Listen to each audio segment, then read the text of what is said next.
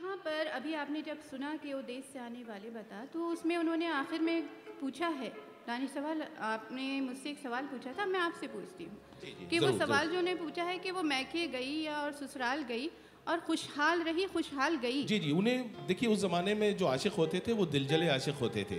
आमतौर से कोसते रहते थे हाँ। कि तेरा भी दिल टूट जाए ये हो जाए बर्बाद हो जाए। खुशहाल ना तो रहे बिल्कुल, ये पहली बार उस जमाने में इस तरह की आवाज़ लोगों ने सुनी नहीं थी कि पूरे टाइम उनको ये फ़िक्र थी कि वो खुशहाल रही खुशहाल गई।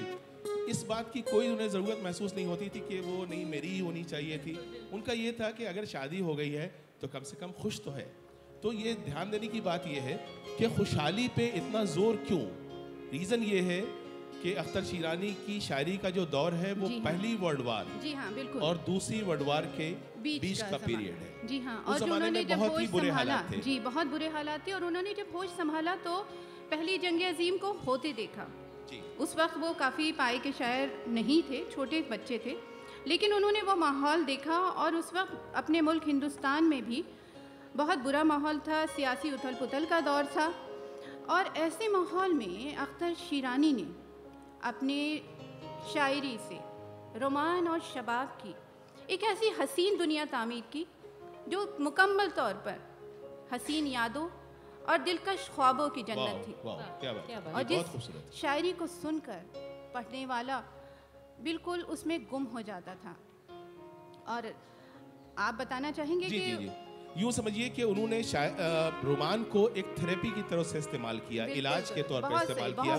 लोग बहुत ज़्यादा परेशान थे और फ्रीडम की का स्ट्रगल चल रहा था।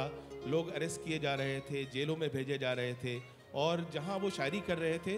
वहाँ के तकरीबन दस लाख दस लाख जवान लोग यानी पंजाब वहाँ से अंग्रेज़ी फ़ौज में भेज दिए गए और वो वर्ल्ड वार में वहाँ गए और उसके बाद वो मारे गए और उनके घर वालों को तरह तरह की तकलीफ़ें हुई।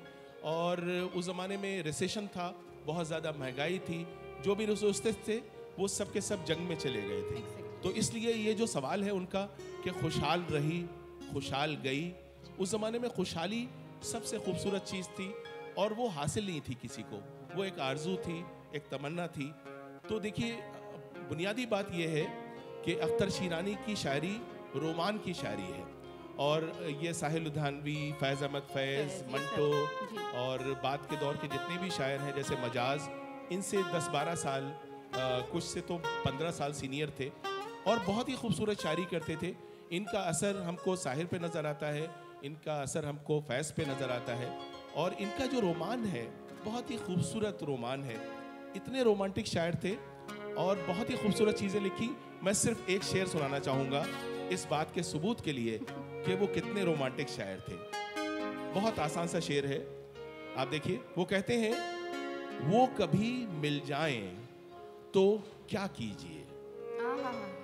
वो कभी मिल जाए मिल तो क्या कीजिए? तो अब इसको देखें आप इस शेर में इम्प्लाइड ये है चॉइस है। कि पूछा वो गया है कभी मिलते चॉइस नहीं। दी गई है। नहीं नहीं वो कभी मिलते नहीं। है कि चॉइस दी गई है। जी जी जी जी। मैं आपसे पूछ रही हूँ। कि उन्होंने सवाल पूछा है या चॉइस दी है कि क्या नहीं, किया नहीं, जाए? वो, पूछ रहे हैं अपने आप से पूछ रहे हैं आपसे पूछ रहे हैं हमसे पूछ रहे हम हैं। सबसे पूछ रहे हैं। वो कभी मिल जाएँ तो क्या तो क्या कीजिए? अब देखिए इसमें जो हसरत है ये साफ़ ज़ाहिर है कि वो कभी मिलती, मिलती नहीं है। नहीं। कभी दिखती नहीं है। Exactly. और एक बार मिल जाए तो हम क्या करेंगे? वाओ सोचते रह जाएँगे आप हम क्या करेंगे? तो पहला पहला मिसरा है वो कभी मिल जाए तो क्या कीजिए? दूसरा मिसरा बहुत खतरनाक अल्फाज से शुरू होता है। वो कहते हैं रात दिन। रात दिन। रात दिन। सूरत को देखा कीजिए। सूरत को देखा कीजिए। वो इतनी खूबसूरत हैं इतनी सुंदर हैं इतनी नाजुक हैं इतनी कोमल हैं कि सिर्फ़ उनको देखा जा सकता है। देखने के अलावा कुछ नहीं किया जा सकता। या फिर वो इतनी खूबसूरत हैं इतनी खूबसूरत हैं कि उनके चेहरे से नज़र हटती ही नहीं है कि हम कुछ और देखें। उसके बाद अगला शेर आप देखिए वो कहते हैं जो तमन्ना बर ना आए उम्र भर। कौन सी तमन्ना? उनसे मिलने की तमन्ना। जो तमन्ना बर न आए उम्र भर उम्र भर उसकी तमन्ना कीजिए। उम्र भर उसकी तमन्ना कीजिए। उम्र भर उसकी तमन्ना कीजिए।